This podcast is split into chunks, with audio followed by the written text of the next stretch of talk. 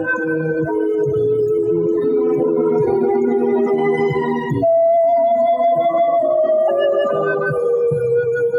эфире радиопрограмма «Любить человека».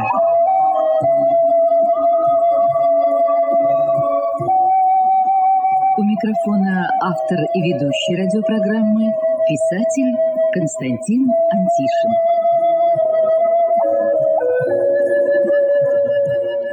Добрый день, дорогие друзья! Добрый день всем, кто услышал нас и остался у радиоприемника. Сегодня моим собеседником будет руководитель Краснодарского регионального отделения Ассоциации онкологических пациентов «Здравствуй», Юлия Анатольевна Ищенко. Примечательно то, что ассоциация «Здравствуй» создана пять лет назад самими онкологическими пациентами, чтобы помогать тем, кто уже борется с онкологией, и тем, кто, возможно, столкнется с этой проблемой в будущем.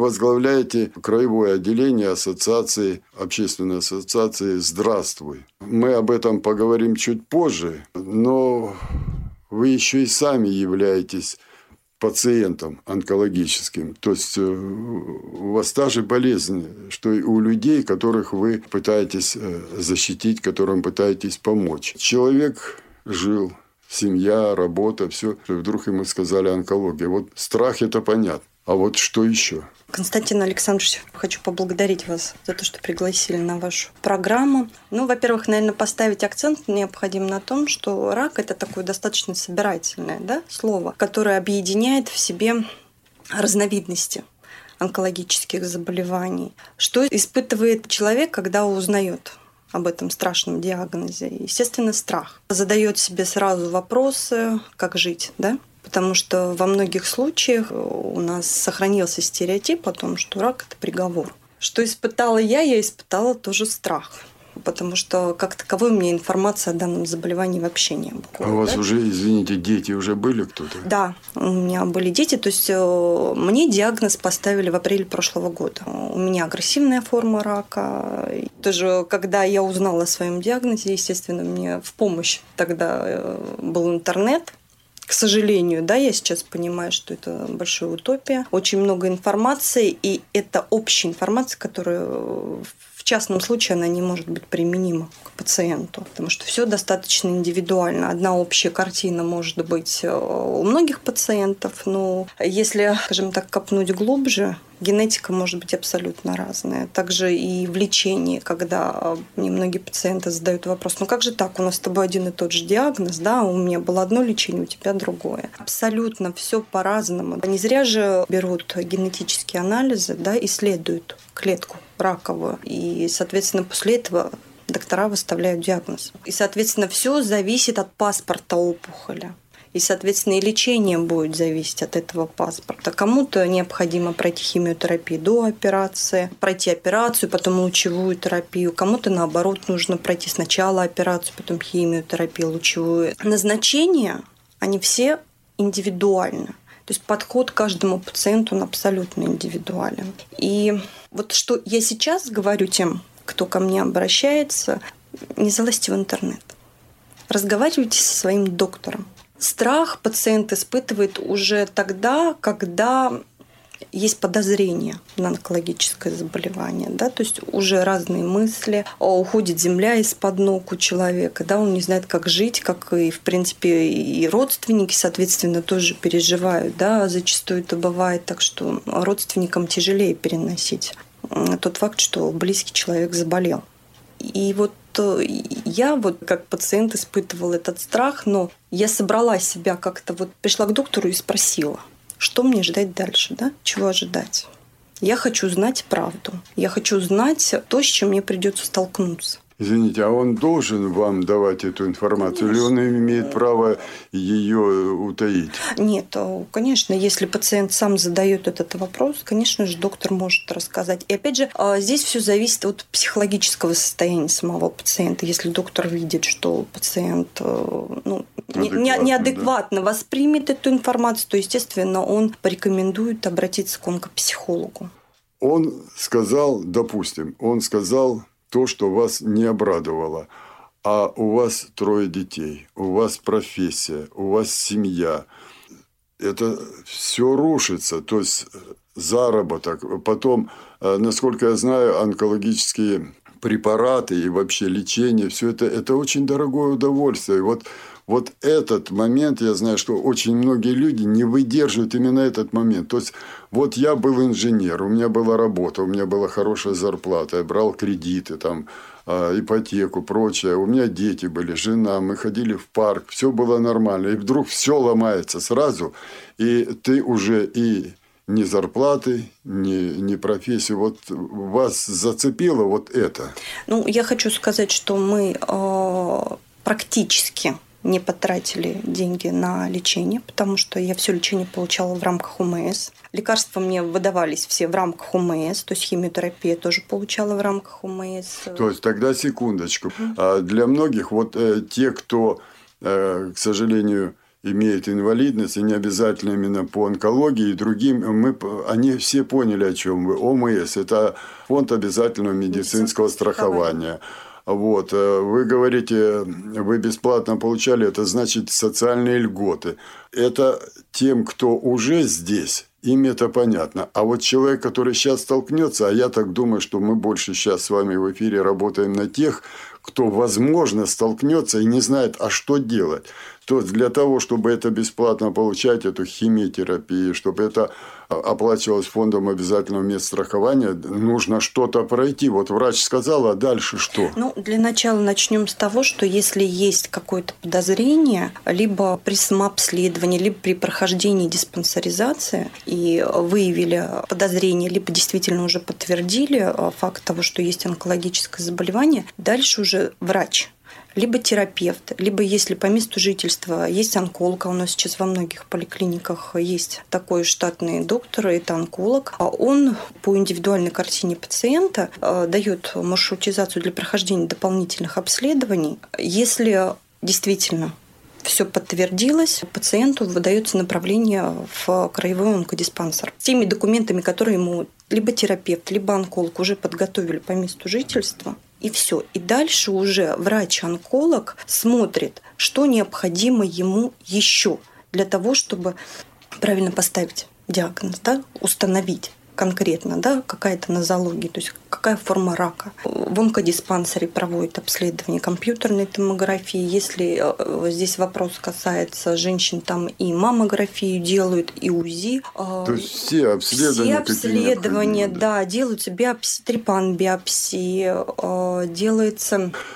После того, когда вы столкнулись, скажем, в поликлинике с этим, и там подозрения, уже что-то реальное, вас принципиально, что вас отправляют уже в онкоцентр. В онкоцентр. А там проходит уже обследование по полной программе, углубленное, да. И неважно какие, они знают какие. И вот там решается, давать вам группу инвалидности, да? Нет, там не решается, давать ли нам группу инвалидности.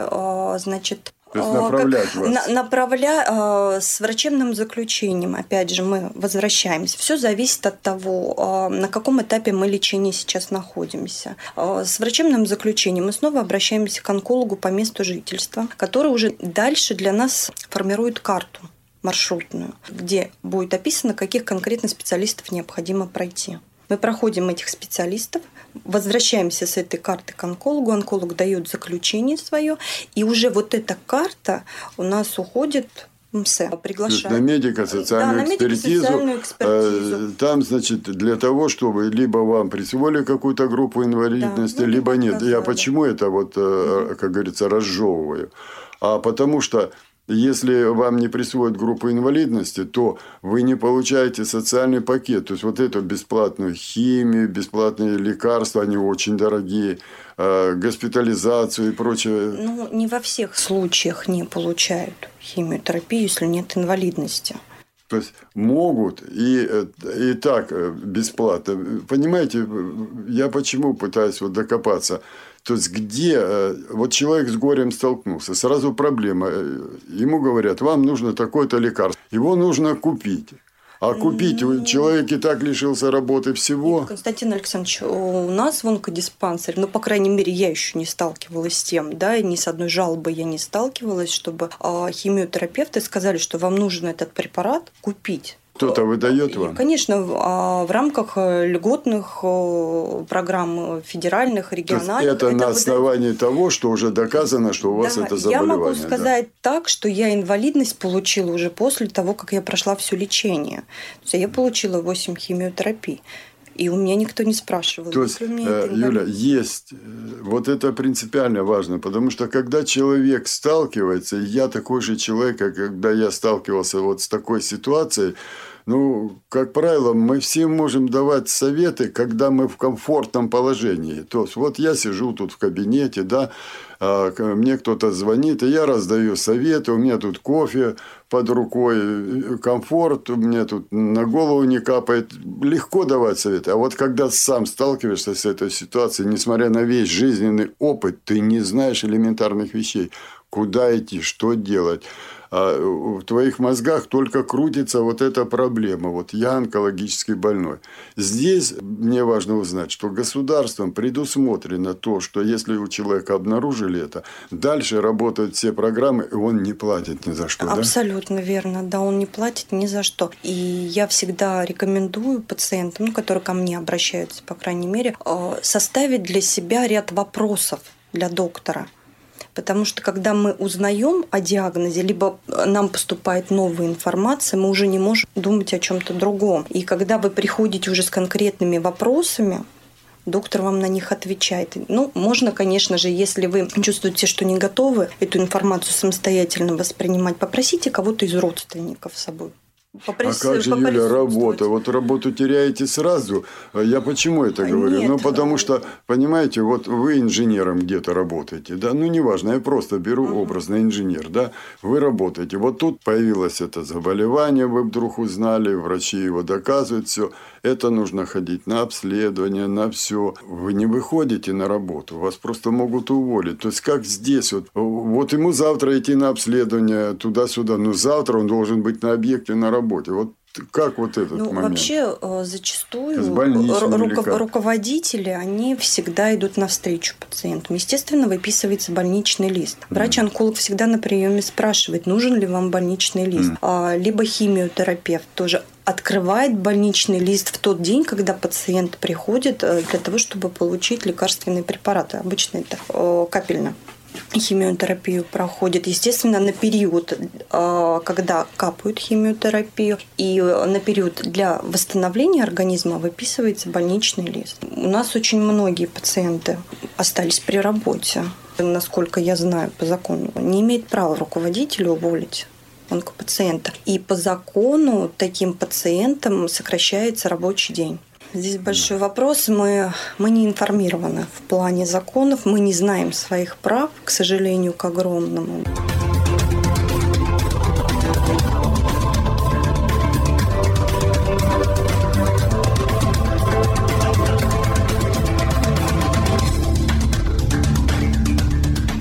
Почему я вас попросил побеседовать со мной именно в эфире, а не просто тет-на-тет для себя личного? Потому что я вижу, сейчас средства массовой информации стали больше уделять внимание, в том числе и онкологически больным. Но что я вижу? В основном идет какая-то героика. Вот я онкологически больной, несмотря на это, я вот то-то, я там картины пишу, я на лыжах хожу, я в бассейне, я добился того, я вот спортсмен, я то, сё. Другой. Я вот и книжки могу писать, и я вот известный, и это все, я это все могу. Спасибо, умничка, ты духом не пал, ты, ты мне показал, что это еще не страшно. Но как это все? Прошу вас не как лидера общественного объединения по защите пациентов, ассоциации «Здравствуй», а именно как человека, который сам с этим столкнулся. Почему? Потому что когда человек только столкнулся вот с этим заболеванием, а вы правильно сказали, да, действительно, если бы мне сказали у меня такое, я бы это принял как приговор. Ну вот я такой. Вот, и, и, и наверное, большинство у нас таких. Вот тут уже... Ему не до того, где он победит, как он переломает себя. Ему нужно простое. Что мне завтра делать? Как быть с работой? Как с семьей? Поэтому я вот эти, как говорится, мелочи у вас и вы спрашиваю, потому что, возможно, нас слышат люди, которые вообще не подозревают, что у них когда-то что-то будет. Я иногда говорю, что Господь самый большой дар нам, людям, дал. Самый огромный дар, я считаю, угу. это то, что мы не знаем, что будет через несколько секунд с нами. Однозначно. Да, согласна. Вот это. И слава Богу, что у нас это все. Упаси Бог, если бы мы знали, что вот послезавтра мы будем признаны онкологическими больными или попадем в аварию. Вот. Поэтому, ну вот, он так мимо ушей сейчас слышит. Вот Юля говорит, там Антишин какой-то, что-то ее расспрашивает. Что-то у него западает. И вдруг у него это. И вот он вспомнит как раз вот эти мелочи, детали. Поэтому я вот вы спрашиваю, как говорится, мелочи. То есть, первое, в самом начале не падать духом и верить врачу. Однозначно. Да? Ну, это банально звучит, да, не падайте духом, возьмите себя в руки. Ну, необходимо пройти лечение для пациента, который узнает о таком страшном, скажем, диагнозе. Эти слова, они вообще не воспринимаются. Я прошла через все это. Когда я узнала о своем диагнозе, я думала о том, что если я буду об этом говорить, меня люди услышат, и мне станет легче. А получилось все наоборот. Мне пришлось еще всех успокаивать. И всем говорить, ребят, да со мной все хорошо. То есть вот наша вот эта неинформированность, она играет очень нехорошую штуку с нами. В первую очередь я бы все-таки рекомендовала. Вот, вот в моем случае мне помогло найти таких же, как и я сама. Да? Вот мы беседовали друг с другом, мы обсуждали какие-то вопросы. Есть фонды, даже не фонды, есть организации по психологической поддержке, которые оказывают на расстоянии эту помощь бесплатно. Ну, в, в частности, и наша ассоциация, она способствует. Юля, да, вот как раз сейчас, сейчас самый момент. Все, что вы мне сейчас рассказали, что у меня радиослушатели услышали и от меня, и от вас вот в нашей беседе, оно все подошло к тому, что если у нас не будет общественных организаций, состоящих именно из таких людей, которые пережили это все, которые прошли это все, которые на практике знают это все и, и знают эти все проблемы. Если, столкнувшись впервые с таким серьезным заболеванием, человек не почувствует, что он не один, ему гораздо тяжелее будет. И поэтому сразу давайте перейдем теперь уже к общественной организации. Вы организовываете школы пациентов. Вот это меня интересует. Вот это как раз то, что я думаю, где вы вот это все людям объясняете. Да, я расскажу о нашей работе. Я являюсь руководителем Краснодарского краевого регионального отделения Ассоциации онкологических пациентов «Здравствуй». Сама организация была создана в две тысячи пятнадцатом году и самими пациентами. Ее организовали женщины, которые столкнулись с онкологическим заболеванием. Организация была организована в Москве. И вот на протяжении пяти лет она разрасталась. Сейчас представительство в пятидесяти регионах. И мы организовываем различные мероприятия для онкологических пациентов. Мы понимаем, что психологическая поддержка нашим пациентам, она немаловажна. Мы проводим группы взаимопомощи, когда в дружеской обстановке, за чашкой чая, мы всегда об этом говорим, мы обсуждаем наболевшие наши вопросы. То есть равное равной. Мы разговариваем друг с другом, где-то что-то мы подсказываем. На наши мероприятия мы приглашаем врачей-онкологов. И не только врачей-онкологов к нам приходят, и неврологи, и эндокринологи приходят. Уже рассказывают о последствиях после лечения, да, и как с ними справляться. Это группа взаимопомощи, да, когда нам действительно просто нужно получить какую-то информацию, которую мы недополучили. То есть проще, я всегда говорю, проще собрать группу людей, пригласить одного специалиста, который сможет ответить на вопросы, которые волнуют наших пациентов. И уже группа людей будет более информирована, и они уже друг по другу смогут эту информацию передавать. А школа пациента – это немножечко другое. Здесь мы берем конкретную нозологию, и доктор приходит, ее освещает, эту тему. Да? То есть он рассказывает об образе жизни, во время лечения, после лечения, с чем приходится столкнуться пациенту, какие могут быть последствия после лечения, как с ними справиться. Да? Либо мы поднимаем вопрос по поводу реабилитации пациентов после прохождения лечения. На мой взгляд, это очень важно для пациентов, да, то есть они более информированы становятся. Тут можно, Юля, здесь сказать, что вот и, и первое, что вы сказали, встреча с пациентами, и вот эта школа, здесь объединяет их то, что это не просто зал или какое-то помещение, куда приглашаются люди, и вот, как говорится, сидят и слушают, что им там со сцены кто-то говорит. То есть, типа лекции это. Я, например, терпеть ненавижу вот это все дело. Когда ты сидишь, человек с трибуны что-то говорит, говорит, говорит. Подразумевается так, что ты должен все это слушать, слушать, слушать и верить. Мне очень близка форма, когда я могу встать и спросить. То у вас здесь и там, и тут, то есть и школа это, где человек не просто пришел послушать, может быть, он несколько ночей не спит, его что-то мучает, он может встать и сказать, извините, а вот у меня то-то, то-то, можете сказать? То есть диалог, диалог да. да, у нас идет диалог врач-пациент. Мы, в принципе, да, наша организация создана для того, чтобы у нас было взаимодействие не только с врачами, да, и с общественными другими организациями, с фондами. У нас должна быть совместная работа с органами власти тоже. Да. Мы видим какую-то проблему конкретную, и мы можем донести. И вы проблему. Можете об этой проблеме как раз узнать здесь. Здесь, вот да. Вот кто-то из да. тех, кто придет и скажет, что вы извините, а вот я столкнулась с тем-то. Вот мне а по закону, я там смотрела закон, мне вот это положено, скажем, лекарство, а мне его не дают. И что делать?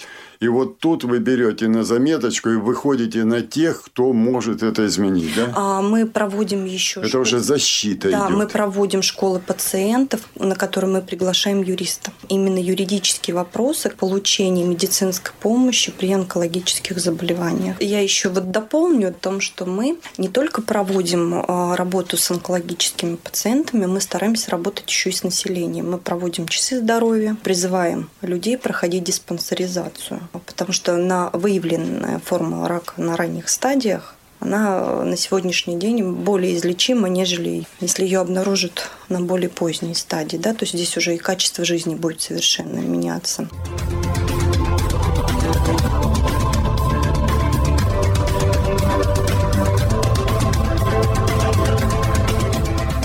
Это все хорошо. Это хорошо для тех людей, которые столкнутся или уже столкнулись. Но вот вам-то как самим? Как вы выживаете? Как мы выживаем. Вот мы говорим, мы проводим это, часы здоровья. Мы проводим школу. Мы проводим то-то, мы проводим. Я хочу сейчас провести. Мне нужно помещение. Помещение надо оплатить или арендовать. За эту аренду нужно платить деньги. Где их брать? Звонит человек, какой-то у него беда, его защитить надо. Он не знает, вот юридическая помощь. Вам к нему поехать надо. Это тоже деньги стоит. Это хорошо, если в одном городе, а если в другой. Там гостиница, все. Куда ни посмотри, везде нужны какие-то деньги.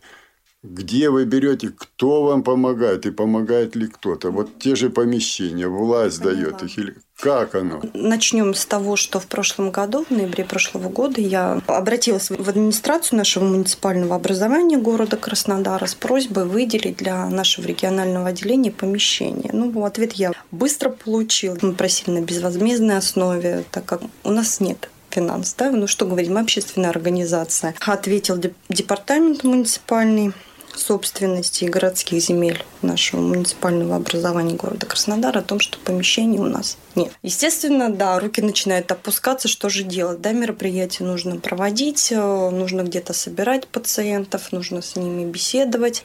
Я познакомилась с руководителем Оксаной Василенко фонда ресурсного центра поддержки некоммерческих организаций. И они нам на безвозмездной основе, естественно, по нашим заявкам предоставляли помещение. Я никогда ни, ни у кого не хожу, не прошу денег. Мне деньги не нужны. Если я обращаюсь к нашим партнерам, то я конкретно прошу, что нужно. Если мне нужно привезти доктора из Москвы, который осветит определенную, то есть мы либо предоставляем счет, либо они сами связываются с доктором, уточняют, на какой период времени им необходимо взять билет, и они приобретают. Мы все-таки стараемся работать с нашими докторами, нашего клинического онкологического диспансера краевого. Главный врач, наш главный внештатный онколог Роман Алексеевич, он всегда идет навстречу, и по только вот как только нам требуется, по нашему письменному запросу, нам обязательно доктора предоставляют для этих мероприятий. Нашим партнером стала одна из крупных сетей книжных магазинов «Читай город». Опять же, мы тоже по письменному запросу попросили нашим пациентам на наши мероприятия предоставить блокноты, ручки, пакеты. Если необходим транспорт, да, мы тоже обращаемся к каким-нибудь коммерческим организациям, просим отвезти, довести раздаточный материал. Ну, по крайней мере, на сегодняшний день я еще отказы не получала. Вам никто не дал список этих спонсоров или кому обращаться. Это делается так. Вы сначала собираете людей, которые нуждаются в общении, так как они имеют одни и те же заболевания, то есть у них одна беда. Они собираются. Потом у кого-то из них отношение к какому-то коммерсанту. Ну, допустим, он знает, что вот дядя Вова, этот, который делает там, не знаю, сосиски какие-то, вот он хороший человек, давайте попробуем к нему. Другой говорит, а вот Татьяна Васильевна, у нее швейное производство, она тоже добрый человек, да, она коммерсант, вот я ее знаю, то давайте попробуем к ней. Вы кого-то знаете. И вот так вот наращивается круг тех людей, к которым вы потом обращаетесь, и которые становятся вашими, ну, партнерами, я бы не сказал, наверное, друзьями, друзья уже становятся. И когда возникает проблема какого-то человека, конкретной помощи этому человеку, вы уже обращаетесь к этим людям. Вот так оно обрастает, и вот так оно увеличивается. И вот э, таким образом потом уже, как говорится, и есть кому позвонить, и что. То есть никто-то вам конфетку не дал, нет, развернул, а там список спонсоров, вот, нате, Юля, вам все, да? Нет, однозначно. Во-первых, это очень сложная и трудоемкая работа. Я хочу, опять же, вот, знаете, подчеркнуть, потому что у людей очень много вопросов по этому поводу возникает. Мы не просим денег, мы просим конкретную помощь. Работаете вы, отнимаете у семьи время общения с вами. Вы как хозяйка, вы мама троих детей. Не боитесь вы, что, отдав свою жизнь вот этому общественному движению, вы можете потерять что-то из личной жизни? Да, Константин Александрович, большое спасибо за вопрос. Со временем я научилась распределять свое время. Я в дневное время распределяю, либо это моя основная работа, да, которая мне приносит доход, либо это работа моя общественная. Супруг меня поддерживает. Было и желание, да, когда тебя нигде не принимают и не слышат, бросить все. Да? Был вопрос, зачем мне это тогда все нужно, если со мной не хотят общаться и вести диалог. И вот в этот период меня поддержал супруг, он наоборот мне говорил, не нужно бросать.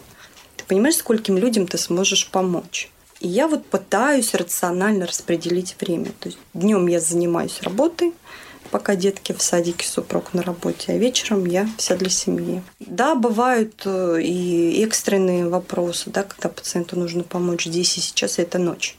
И такое тоже бывает. Ну, по, по крайней мере, на сегодняшний день мои близкие, они с пониманием относятся. Ну, честно скажите, тяжело? Очень. Не бросите? Я не хотела бы, вот, потому что я прекрасно понимаю, сколько сил я своих вложила, да, в эту работу, и скольким пациентам я еще смогу помочь.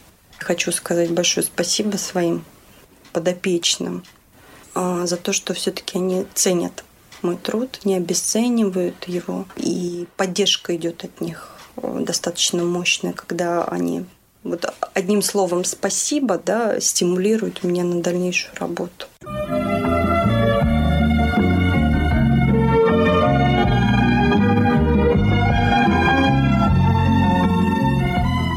Ну что ж, дорогие друзья, мне остается только напомнить вам, что сегодня моей собеседницей была руководитель регионального отделения Ассоциации онкологических пациентов «Здравствуй» Юлия Анатольевна Ищенко.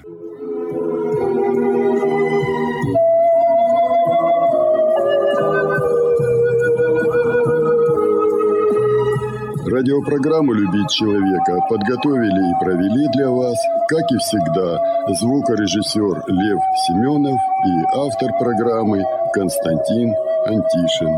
До свидания.